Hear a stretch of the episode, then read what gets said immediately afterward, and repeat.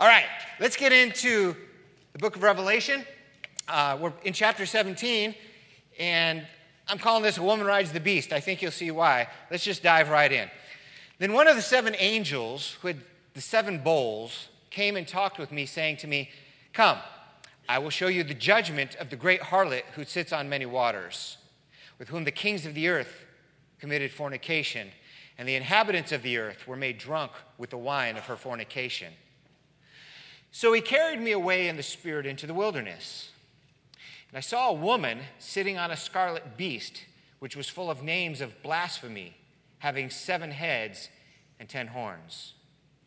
And the woman was arrayed in purple and scarlet, and adorned with gold and precious stones and pearls, having in her hand a golden cup full of abominations and the filthiness of her fornication. And on her forehead a name was written Mystery Babylon the Great, the mother of harlots and of the abominations of the earth. I saw the woman drunk with the blood of the saints, with the blood of the martyrs of Jesus. And when I saw her, I marveled with great amazement. This is probably one of the most confusing chapters in the entire Bible. What happens is people will read this and just go, What? That doesn't make any sense. Let me keep reading. But what I've learned is if you just step back and look at it piece by piece by piece, it's not as confusing as you might think. So, what I'm going to do is do exactly that. We're going to look at this woman piece by piece by piece, and we will understand not everything, but a lot about what's going on here. So, what I've come up with is this little table, and I've learned that there's 12 descriptions of this lady, 12 descriptors. And so we'll look at them one by one, look at what they mean, and then you'll have an overall picture. We're going to start with one that maybe if you made this list, you wouldn't have put on the list because it, it's not as significant as the others. But if this was all we had, we'd still have information. He said, Let me show you the judgment of the great harlot. So the first thing we know about this woman is she's going to be judged. So, what can we learn from that? Well, the first thing we can learn from that, she's wicked. So, if we didn't have any of the rest of this story, we know she's wicked. We'd also know she's significant. How do you get that from the word judgment, Steve? Well, why else would she be mentioned in the Bible? Why would her judgment be mentioned? So, significant, maybe famous, otherwise, she wouldn't be mentioned. She's wicked, she's significant, she's famous. And so, of course, that's the interpretation. She's wicked. But let's move on. Next thing, second descriptor, verse 1, she's called the great harlot. Now, if you don't know anything about the Bible, this is the first time you're reading the Bible and you see this woman called a harlot, I mean, we don't even use that word anymore, harlot. This should probably have been translated for modern English as prostitute or even whore. Either of those words could have worked. So, we don't like to use that word, harlot. We can use that because it's comfortable in polite society. Whore, you don't want to hear from the pulpit too often. It just doesn't work. Well, I'm sorry, but that's what they're trying to tell us. They're not trying to tell us she's in polite society. This is a bad, yucky woman, and the word is appropriate. We should know that. But harlotry, um, prostitution, whoredoms, whatever word you want to use, has a couple of meanings in the Bible. There's the literal meaning, and then there's the metaphor. And as we go through the description of this woman, we're going to see that both apply. Harlotry is a metaphor for false religion in the Bible, for, for idolatry, and for cheating on God. That would be a good way to look at it. So, so God's the husband, his people are supposed to be the chaste bride. But when we don't walk with God, we decide to follow another religion or another God. In fact, the ancients went against many gods, went for many gods. They had idols for everything. And so it was like they were prostituting themselves, not just once, but over and over and over again. That's God's imagery when his people cheat on him. As it says in the Ten Commandments, you shall have no other gods. I'm a jealous God. You shall have no other spouses. I'm a jealous spouse. This uh, metaphor that we're going to see in Revelation occurs throughout the Bible. Let me give you an example Isaiah chapter 23. It shall be at the end of 70 years that the Lord will deal with Tyre. That was an ancient city. She will return to her hire and commit fornication with all the kingdoms of the world on the face of the earth. So, this city of Tyre is pushing false religion, doing evil things, and God refers to her as going back to her hire, the oldest profession, selling herself to fornication. In Hosea, the Lord said to Hosea, Go take yourself a wife of harlotry and children of harlotry, for the land has committed great harlotry by departing from the Lord. There's your metaphor explained. The land, children of Israel, have committed great harlotry by departing from the Lord. When we abandon God, God considers that spiritual fornication. And in this instance, it was Israel. In the previous instance, it was Tyre. In the book of Revelation, we're going to find it's the entire world. This verbiage in Isaiah and Hosea helps us understand Revelation. But there's a chapter in the book of Nahum, which is one of the minor prophets. Nobody ever, in fact, if I say, What's Nahum about? you would know. Nobody knows. They just skip over poor Nahum. Nahum set the groundwork for this chapter in Revelation, believe it or not. I'm going to read to you six verses. And when you see on the screen the six verses, you'll see some portions underlined. The underlined portions have a direct parallel to Revelation. It's almost like you don't know which one they're talking about. Check it out. Woe to the bloody city! It's full of lies and robbery. Its victim never departs. The noise of a whip and the noise of rattling wheels, of galloping horses, of clattering chariots. Horsemen charge, bright sword, glittering spear. There is a multitude of slain, a great number of bodies, countless corpses. They stumble over the corpses. Because of the multitude of harlotries, of the seductive harlot, the mistress of sorceries, who sells nations through her harlotries and families through her sorceries. Behold, I am against you, says the Lord of hosts. I will lift your skirts over your face. I will show the nations your nakedness and the kingdoms your shame. I will cast abominable filth upon you and make you a spectacle. All of those underlines are a direct reference to what we see of Mystery Babylon in Revelation chapter 17. If I were to just put out those words, you wouldn't know which one I was talking about. Go home, read 17 and 18, both chapters, and you'll see exactly what I'm talking about. This was Nineveh. Nineveh was the head of the, the Assyrian Empire. They were the world power of their day, and they were a, vic- a wicked, vicious people. And everybody hated them. They were the, like the Nazis of their day. They weren't just conquerors, they were vicious. They like flayed people alive. They came up with a torture process to impale people to make them stay alive for days while they were impaled.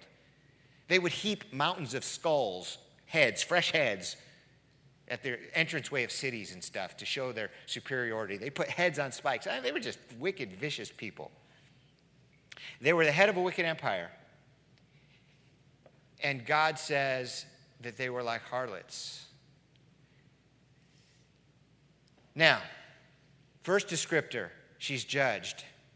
Second descriptor, she's the great harlot. Third descriptor, she sits on many waters. This is uh, the third descriptor, but it's still in verse 1 of Revelation chapter 17. Oftentimes, when people try to understand the scripture, they'll look at a piece and say, Well, what's that mean? She sits on many waters. And they'll start analyzing in their own mind what they think that could possibly mean. Don't do that. Because if you're just trying to come up with something in your own head, it's just in your own head. That doesn't necessarily make it valid. There's a good chance it won't be valid. Go back to the scripture. If the scripture answers your question, you know what it means. If the scripture doesn't answer your question, just put a little check mark by it. Data pending. In this case, we know exactly what the many waters represent. In verse 15, it says, Then he said to me, The waters which you saw, where the harlot sits, are peoples, multitudes, nations, and tongues. So we've got this harlot sitting on many waters. Well, what does that mean? Well, the many waters refer to various languages, cultures, peoples, and nations. Her influence spans many, many, many nations. That's what we're learning about this wicked woman. So even though the harlot is herself nasty, she's influenced many other nations and they've become nasty too.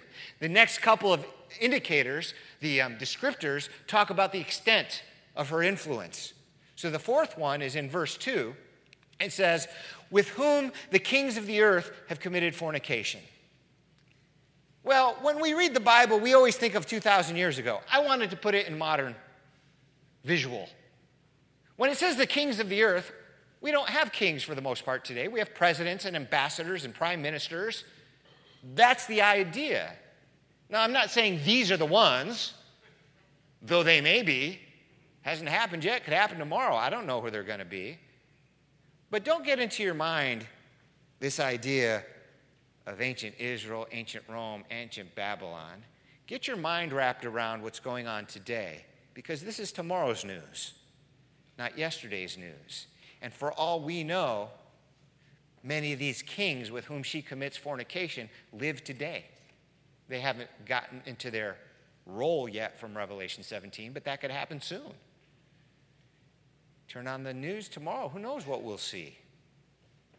Now, so this woman, she's not just being judged for being wicked. She's being judged for spreading her wickedness to other leaders. She's a leader, she influences all these countries, and she influences other leaders. And I keep referring to her as she because that's what Revelation refers to her, but that's no lady. And as we're going to read, it's not even a person, it's actually a, political system that's being talked about here. But when it says other kings are being influenced by her, it brought to my mind a passage of scripture in Romans. Let me read it to you, and then I'll tell you why it came to my mind. It says, Although they know the ordinance of God, that those who practice such things are worthy of death, they not only do the same, but also give hearty approval to those who practice them. So in Romans, it's talking about fornication and idolatry, which is exactly what Mystery Babylon's all about. It said, when people know that fornication is wrong and idolatry is wrong, they not only practice it themselves, but they give hearty approval to others who practice it. They egg it on, they endorse it, they try to spread it. We've got a taste of that going on in our culture right now. It was only a handful of years ago that people were ashamed to get divorced and then remarried. It was a shame, a literal shame. You would be embarrassed to tell somebody you were divorced and remarried. My, how times have changed. Now, not all divorce and remarriage is wrong, but most of it is. And it's part of our culture now, and we don't even bat an eye. And then just a few years ago, um, homosexuals were in the closet. What that means is they didn't want anybody to know they were gay. They were too embarrassed and they would have been made fun of and persecuted. Then every once in a while, somebody would come out of the closet, which means they'd go public and let everybody know that they were gay. That was not just a few years ago. And then they started asking for equal rights, and now the Supreme Court has demanded that every state recognize two same sex people as a legitimate marriage they not only practice such things, but give hearty approval to those who practice them. What the Bible teaches, we see. We're not seeing it in chapter 17, but we're seeing the beginning of it. What we're seeing right now is very likely the beginning of what I'm reading to you about in chapter 17. Fifth descriptor in verse 2 the inhabitants of the earth were made drunk with her, with the wine of her fornication. So she was wicked. She influenced the kings and she influenced the regular people too. Her influence is epidemic, it's pandemic, it's worldwide. Sixth descriptor, verse 3. She's sitting on a scarlet beast. Now, we're talking about the woman. That's what this lesson is about. Next week, we'll talk about the beast she's sitting on. I can tell you now, though, that this concept of her sitting on a beast, the beast, by the way, re- references about 17 different nations. We'll see that next week or the week after. But she's sitting on the beast. What's it mean when you see somebody sitting on a beast? Somebody's riding a horse. What does that mean? They're in charge, they're directing the horse. The horse is under their control. So this woman is riding the beast. We thought the beast was the worst of the worst. The woman's worse than the beast. She's controlling the beast. Wow. I told you the beast was the uh, Antichrist empire just a few weeks ago. She's in control of the Antichrist empire? Whoa. Whoever this woman is, she's amazing. Now, we'll find out in the coming weeks that the Antichrist empire will turn on her and destroy her. But for now, she's in charge. She's holding the reins. Seventh descriptor, verse 4. The woman was arrayed in purple and scarlet and adorned with gold and precious stones and pearls. Sounds kind of nice, doesn't it? Kind of pretty. Who wouldn't want to have gold and pearls and precious stones and, and purple, scarlet robes, which often stood for, for royalty? Sounds nice. What, Why, what's wrong with that, Steve? Well, the attire she is wearing is the type of attire a prostitute would wear to attract attention. So not only is she displaying her wealth, she's displaying her wares. That's the idea. It's kind of like um, I've been to Chicago, I've been to LA, I've been to New York, and I've even driven up and down Oracle and Miracle Mile. You can usually tell a prostitute just by driving by. She's not dressed like everybody else. She's advertising her profession, hoping somebody will stop. That's what this woman is doing. She's attired as a harlot.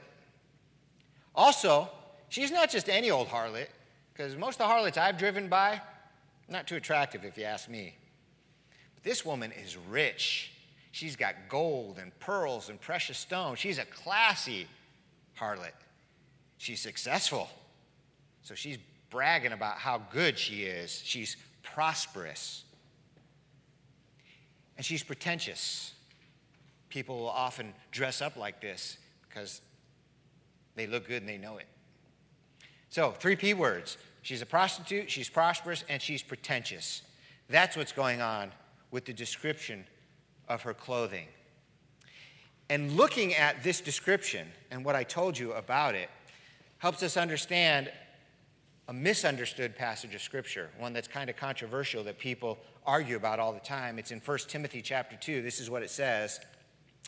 I also want the women to be modest and sensible about their clothes and to dress properly, not with fancy hairstyles or gold ornaments or pearls or expensive dresses, but with good deeds, as is proper for women who claim to be religious. Now, this passage is about a couple of things. The first thing it's about is, even though he doesn't use the words here, Paul in 1 Timothy is saying a Christian woman shouldn't be dressing like a prostitute. You should be able to tell the difference. This is how they dressed, so don't you dress that way. And you know, sometimes it still goes on today. This passage is still valid. How many, don't raise your hands, but how many of you can think of somebody who's gone to church, claims to be a woman of God, but you wouldn't want her around your husband the way she's dressed? Or guys, you feel like you need to wear horse blinders when she's in the room. It's just not right. So, this passage in Timothy is about that. It's about dressing inappropriately, either as a woman of the night or as an immodest person. And it's not, not appropriate. So I asked Jen um, to do some research online, and I did some research online, and I wanted to find a good article on modesty. I've never written one. I'm sure somebody out there wrote one. And so we, we zeroed in on one. That day I wore yoga pants. Five myths about modesty, written by Felicia Delta. It's available in the lobby. Ladies, I'd encourage you to get one. Guys, you can get one too. Modesty in dress is usually a female issue in our culture, but not always, not exclusively. But uh, this is a well written article.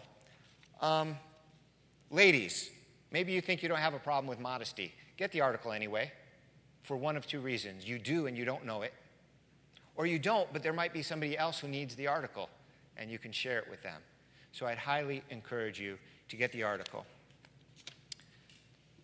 All right, Let's see if we can move on to our eighth descriptor, verse 4. Having in her hand a golden cup full of the abominations and the filthiness of her fornication. Again, why a golden cup? Romans had glass, Romans had bronze, Romans had silver. Hey, if you were really a wealthy family, you had silver cups. But if you had gold, you were the upper crust of the upper crust. You were royalty or next best thing. And when people put out their gold cups, it was to show off, it was to be pretentious, it was to brag. And this cup, the one in her hand, exemplifies the disgusting nature of this so called woman. The golden cup isn't full of wine, it's full of abominations and the filthiness of her fornication. Ew, that's just disgusting. That's probably one of the grossest sentences in the whole Bible. I don't even want to dwell on it. But when it says she has a cup, my mind immediately went to ancient Rome and feasts, because that was, you know, she's got a cup of wine. They had wine feasts all the time.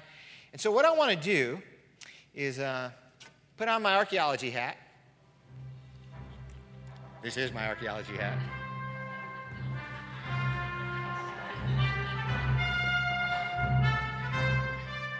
Thank you, Joe. Y'all know I love archaeology. Well, not archaeology. I don't like archaeology. I like biblical archaeology. You know, I don't really care about the archaeology of ancient China. I don't even care about archaeology of the United States. I like biblical archaeology. Because to me, biblical archaeology, you know, I used to go to the movie, and, and you watch these movies in, in two dimension, and, and they're good. Then they came out with high def, much better. Now I always go to the screens that have the high def.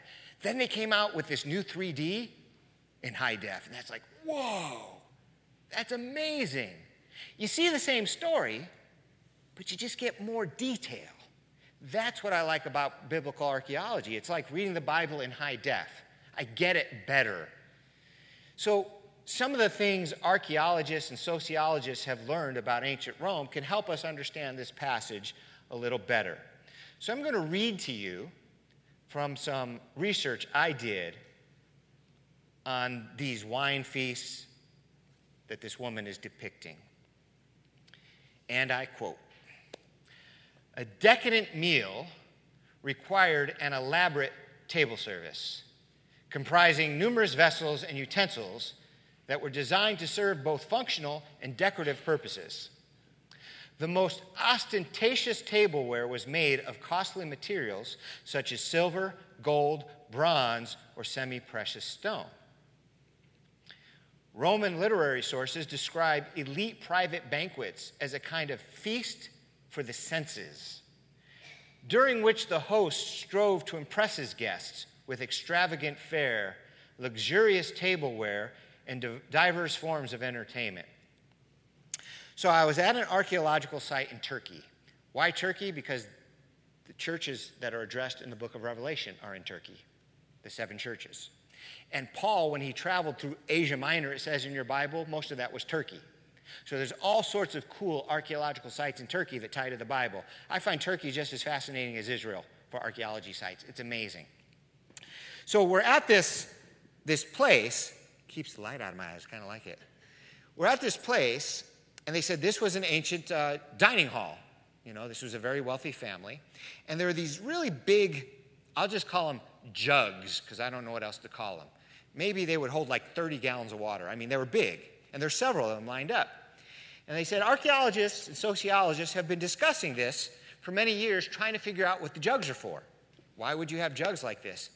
For whatever reason, they discounted wine, probably because we know what the wine jugs used to look like, and it wasn't them.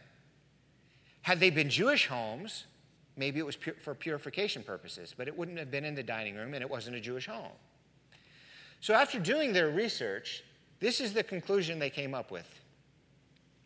They call this the vomitorium.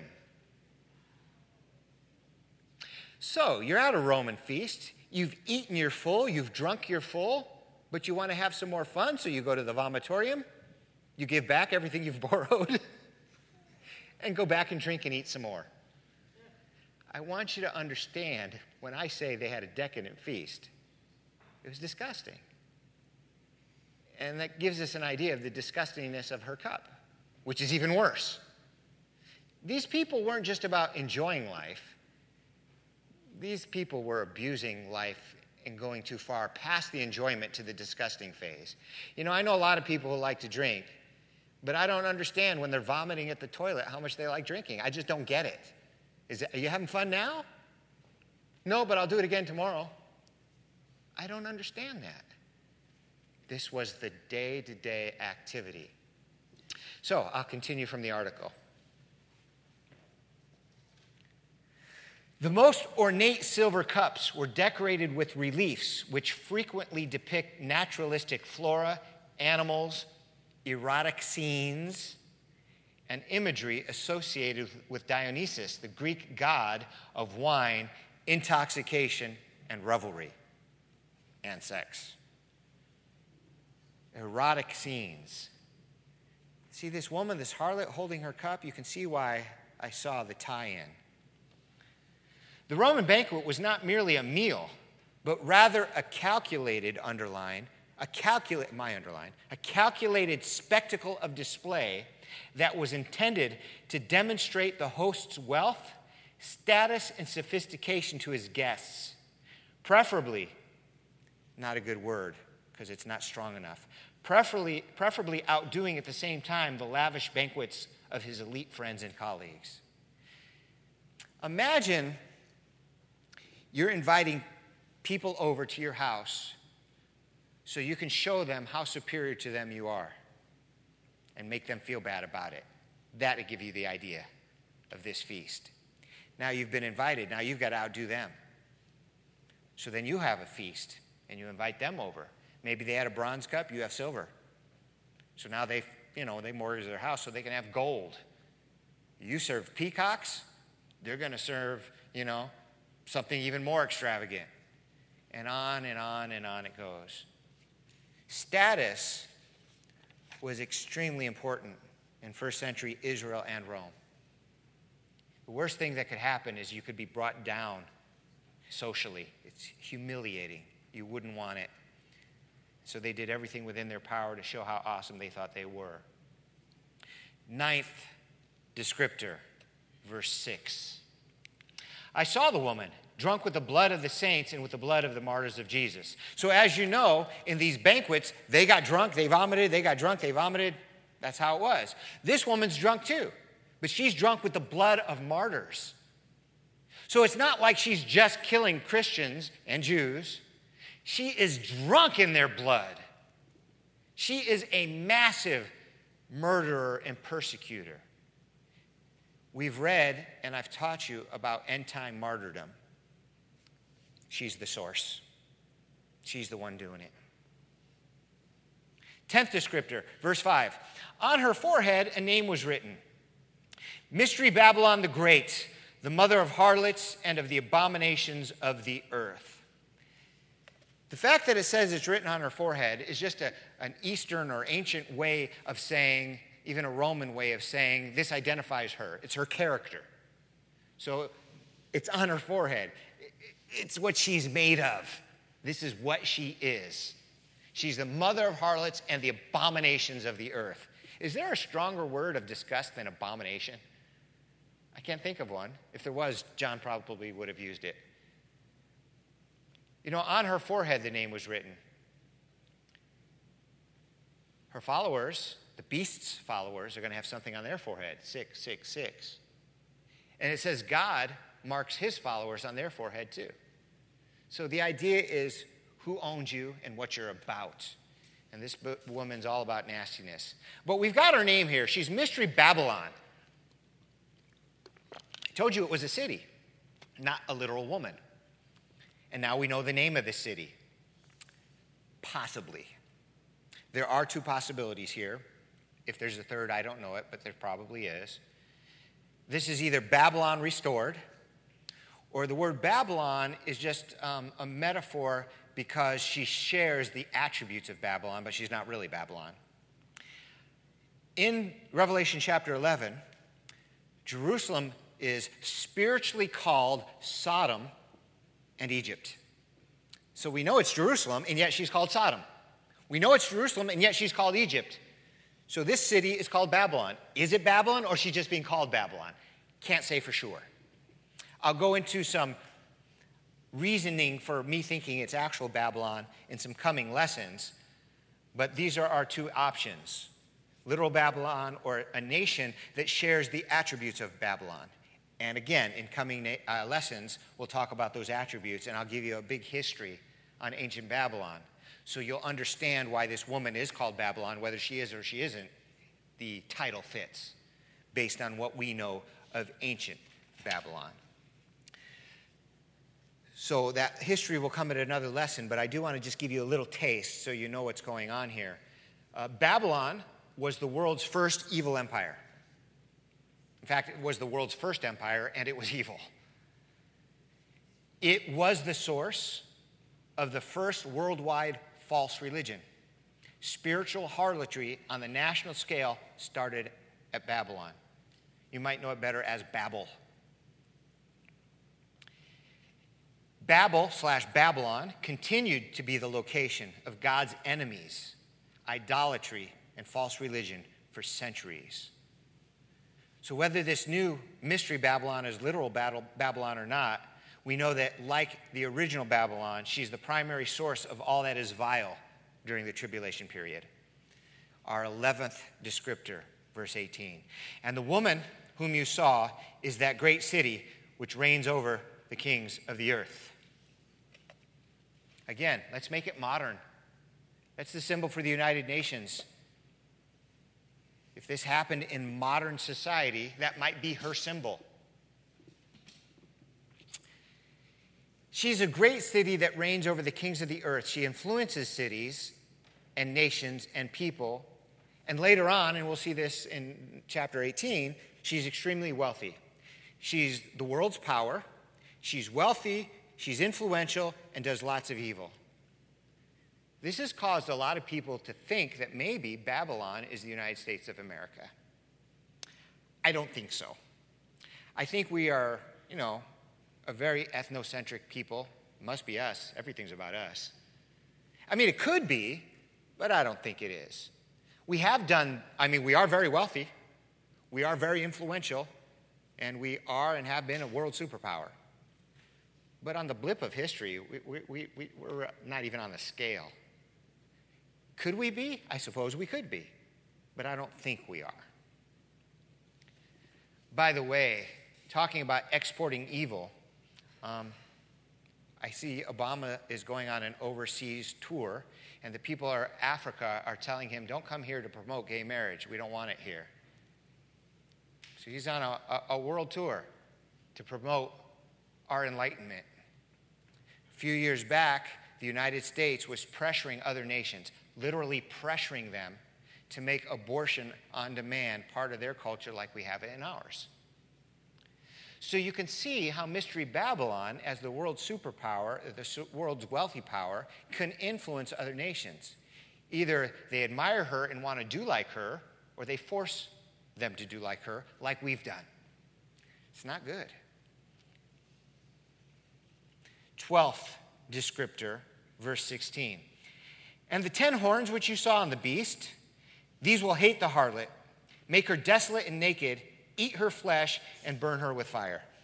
Remember, this isn't about the beast, that's next week, but this is a, 12th descriptor because she will be destroyed and burnt by fire. The nations that she has been influencing will turn on her and destroy her. This world superpower will be betrayed and destroyed utterly. There's a good chunk of chapter 18 that talks about her destruction. All right, let me wrap this all up for you. Revelation chapter 17, the woman rides the beast. You know, sometimes it looks like uh, evil's winning. It's a feast, it's a banquet, good times, loose living, drunkenness, boastful wealth, harlotry, even the hating of those who follow God and keep his commandments. That's where we're heading right now as our nation. Sometimes it looks like evil is winning. Yet at the end, Babylon will be desolate and burnt with fire. Though we're not getting into chapter 18, I do want to read to you the end of this woman. Makes a nice conclusion to today's lesson. Revelation chapter 18, verse 5. Her sins are piled up as high as heaven, and God remembers her wicked ways. What nation is she or does she represent? Babel, Babylon. Notice it says her sins are piled up as high as heaven. You get the relation? Let's build a tower that reaches up to the heavens, way back in Genesis. Now, here we are in the last book of the Bible, towards the very end. We've built up a tower of sin that reaches up to the heavens. Treat her exactly as she has treated you. Pay her back double for all she has done. Fill her cup with a drink twice as strong as the drink she prepared for you. Give her as much suffering and grief as, and, as the glory and luxury she gave herself. For she keeps telling herself, Here I sit a queen. I am no widow, widow. I'll never know grief. And because of this, in one day, she will be struck with plagues, disease, grief, and famine, and she will be burned with fire because the Lord God who judges her is mighty. When all is said and done, God wins. Evil will be vanquished, and God's people will be vindicated. And when Jesus said, The meek shall inherit the earth, he meant it. We shall. We're not there yet but I see it next door. We're, we're heading there. I can see the stage set. I'm sure you can too. Usually, when I speak, I kind of figure I'm speaking to two types of people those who are sold out for Jesus and those who aren't. For most of you, I'm sure most of you are, but maybe you're all not. And for those of you online and those that watching on TV, I don't know. So we don't have to wait till the world is back to a vomitorium to make a decision to follow God. We get to choose now. Do we like all that is good and what He stands for, or everything else? It says, the dress will be lifted up and I will show your nakedness. Right now, it looks good, it looks fine, it looks fun. All these things we're calling sinful and people hate us for. But it's not fun. It's face and toilet. It's no good. Its end is only fire and destruction. It's a lie.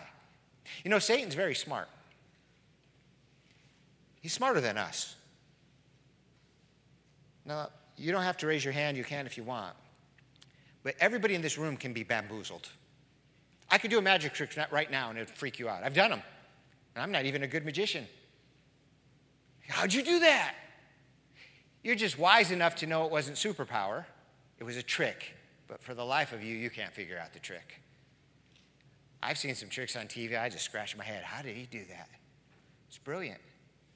Well, not only can we be bamboozled with our eyes and our mind and our senses, but we can be sold a bill of goods. People buy into crazy investments, they buy into crazy religions or weird thoughts in their religion. People, we're gullible. We can be fooled and manipulated. Satan's a lot better than anybody who's ever tricked you before. He knows what he's about. He doesn't run around with horns and a pitchfork. You know who he was, he'd run away, you'd run away. He makes it look good. He's slick, he's handsome, he's in a suit and a tie. Bible says he can transform himself into an angel of light. So when I tell you the things that the Bible calls wrong, that the world right now is calling good, it's, it's a ruse. It's smoke and mirrors. It's a shell game. One day the dress is coming up and everybody's going to see. It's a lie. We don't have to wait to be embarrassed, fooled, deceived. Nobody wants to sit in hell and say, dang, I guess I was wrong. We can think about it now. We can choose to follow Jesus today. So I'd encourage you to do that. Um, Jesus died for our sins and he rose on the third day. He wants us to trust him, follow him, believe in him, give up our sin, which is not good for us anyway, and follow Him. If you're willing to make a commitment to follow Jesus, you're in. The good news in this book is for you, the bad news is not for you. If you'd like more information, or you're considering following Jesus and haven't made that decision yet, please don't hesitate to get in touch with us.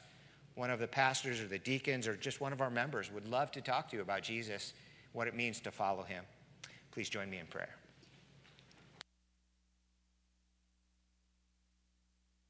Lord God, there are dark days ahead, but I'm thankful that it all ends well.